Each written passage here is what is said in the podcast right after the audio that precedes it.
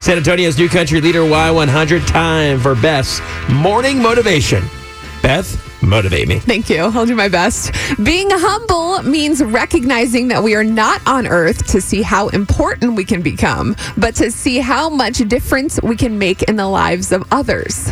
Ooh, I like that. It's not about having the most popular story and telling people how great you are. Why don't you do your best to influence and make those around you have a better life?